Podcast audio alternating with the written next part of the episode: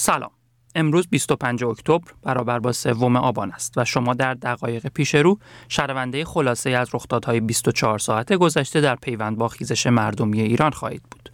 دوم آبان دانشگاه مختلف تجمع پرشور به خود دیدند و غذاخوری های هرچه بیشتری در آنها به میدان مبارزه با جداسازی جنسیتی بدل شدند. دانشگاه های نقطه های مختلف ایران دوشنبه دوم آبان آرام ننشستند و همچون بسیاری از روزهای گذشته به اعتراض ادامه دادند. دانشگاه دولتی و آزاد هر دو بخش مهمی از اعتراضات هستند. آزاد کردن سلف هایی که پیش از این برای پسران و دختران جدا سازی شده بود یکی از مهمترین تاکتیک های این دور از اعتراضات دانشجویی برای فتح سنگر به سنگر دانشگاه و رهایی از استبداد آموزشی و آپارتاید جنسی است. در روزهای گذشته تصویرهایی از مختلط کردن غذاخوری ها علیرغم تهدیدها از برخی دانشگاه ها همچون صنعتی شریف و علامه طباطبایی تهران بیرون آمده بود. دوم آبان در دانشگاه شهر کرد علم و صنعت تهران هنر اسلامی تبریز صنعتی امیرکبیر علوم پزشکی اصفهان و فردوسی مشهد نیز همین اتفاق تکرار شد.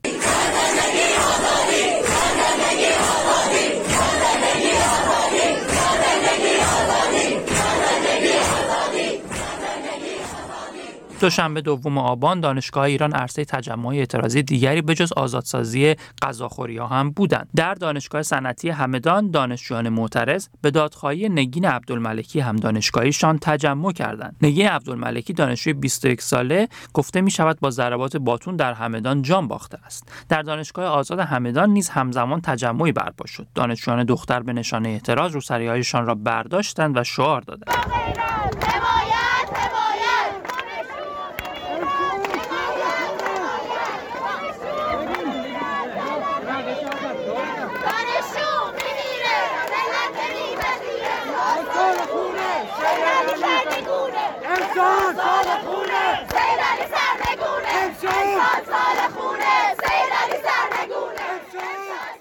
در دانشگاه فردوسی مشهد دانشجویان دانشگاه علوم ورزشی برای حمایت از امیدرضا مطهری نژاد دانشجوی بازداشتی این دانشکده دست به تحسن زدند. آنها در برابر ساختمان دانشکده به نشانه اعتراض نشستند. در بوشهر هم اعتراض دانشجویان حمایتی بود اما این بار در حمایت از مدیر گروه اطفال دانشگاه علوم پزشکی بوشهر که به خاطر حمایت از دانشجویان معترض وادار به استعفا شد. دانشجویان گروه اطفال در اعتراض به استعفای اجباری در برابر اتاق رئیس بیمارستان تحسن کردند. آنها گفتند که به اعتصاب و خودداری از رفتن به سر کلاس تا زمان بازگشت مدیر گروه برکنار شده ادامه خواهند داد. جرقه اصلی های دوشنبه دوم آبان در دانشگاه خواجه نصیر تهران به سخنرانی بهادری جهرومی سخنگوی دولت در این دانشگاه باز میگشت. وقتی سخنگوی دولت به دانشگاه آمد دانشجویان خطاب به او شعار دادند سیستم فاسد نمی‌خوایم مهمون قاتل نمی‌خوایم. سخنگو برو گم شو قاتل برو گم شو. آنها همچنین شعار مرگ بر بسیجی را فریاد زدند. ما می‌تونیم اعتراضمون رو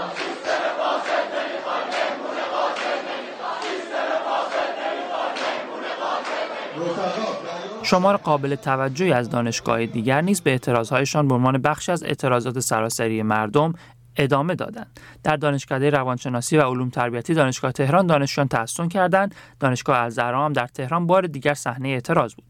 دانشگاه یادگار در پایتخت ایران با شعارهای آزادی آزادی آزادی و نترسید نترسید ما همه با هم هستیم در اعتراضات حاضر شدند. در دانشگاه آزاد خراسان اصفهان دوشنبه دوم آبان تجمع گسترده‌ای برپا بود. در سیستان و بلوچستان هم دو دانشکده صحنه اعتراض شدند دانشگاه زابل و دانشگاه آزاد زاهدان. در دانشگاه مازندران دانشجویان علیرغم تهدیدهای شدید حراست به تجمع اعتراضی دست زدند.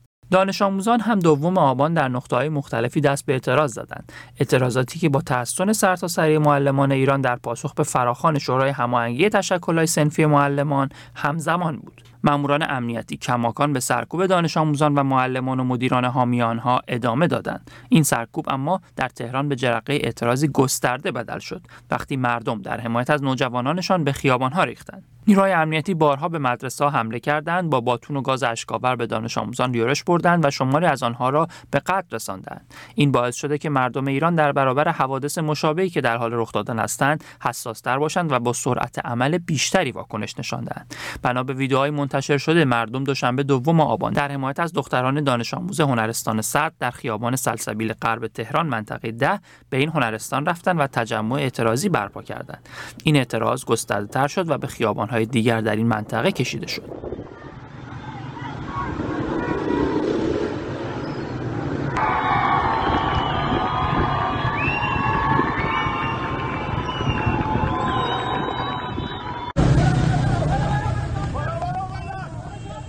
بنا به ویدیوهای منتشر شده ناظم مدرسه در کتک زدن دانش آموزان نقش داشته است در این ویدیوها حضور سنگین نیروهای امنیتی به همراه آمبولانس در برابر هنرستان دخترانه صدر دیده می شود.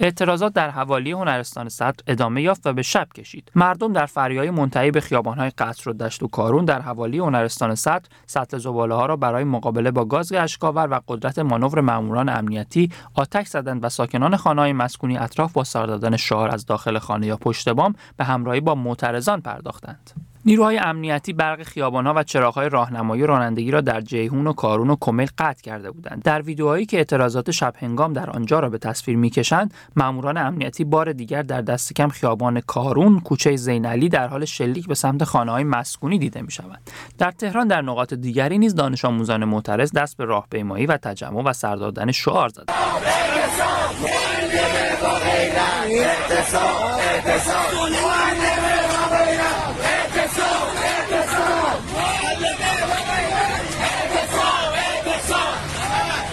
ها معلم در بیش از هفتاد مدرسه در شهرهای سنندج، مریوان، سقز، بانه، کرمانشاه، جوانرود، بوکان، کامیاران و چند شهر دیگر برای دومین روز پیاپی بدون توجه به تهدید نهادهای امنیتی و قضایی از رفتن به کلاس درس خودداری کردند.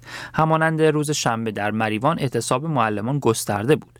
دو و انجمن سلفی معلمان این شهر همچنان در بند نیروی امنیتی هستند. شورای هماهنگی تشکلهای سنفی معلمان گزارش کرده است. در برخی مدارس مدیران منطقه آموزش و پرورش معلمان و دانش آموزان را به اخراج تهدید کردند اما این تهدیدها هم نتوانست مانع تداوم تحسن معلمان در بیش از چهل مدرسه در مریوان شود. اعتصاب معلمان در سقز زادگاه ژینا محسا امینی هم چشمگیر بود. در سنندج مهاباد کامیاران جوانرود بانه و بوکان هم معلمان همانند روز قبل از رفتن به کلاس درس خودداری کردند. در سنندج مانند شبهای گذشته محله فرح شاهد اعتراضهای مردمی بود. همچنین کولبر نیوز از شکلگیری اعتراضات محل محور در سردشت واقع در استان آذربایجان غربی خبر داد. در دو ویدیو که از ارتفاع و با فاصله از کانون اعتراضات ضبط شده مشخص از معترضان در خیابان آتش روشن کردند و حرکت خودروها را مختل کردند. یک ویدیو هم از تجمع گروهی از معترضان در ارومیه مرکز استان آذربایجان غربی در شبکه‌های اجتماعی منتشر شده که صدای راوی می‌گوید ارومیه دوم آبان محله مولوی فردوسی.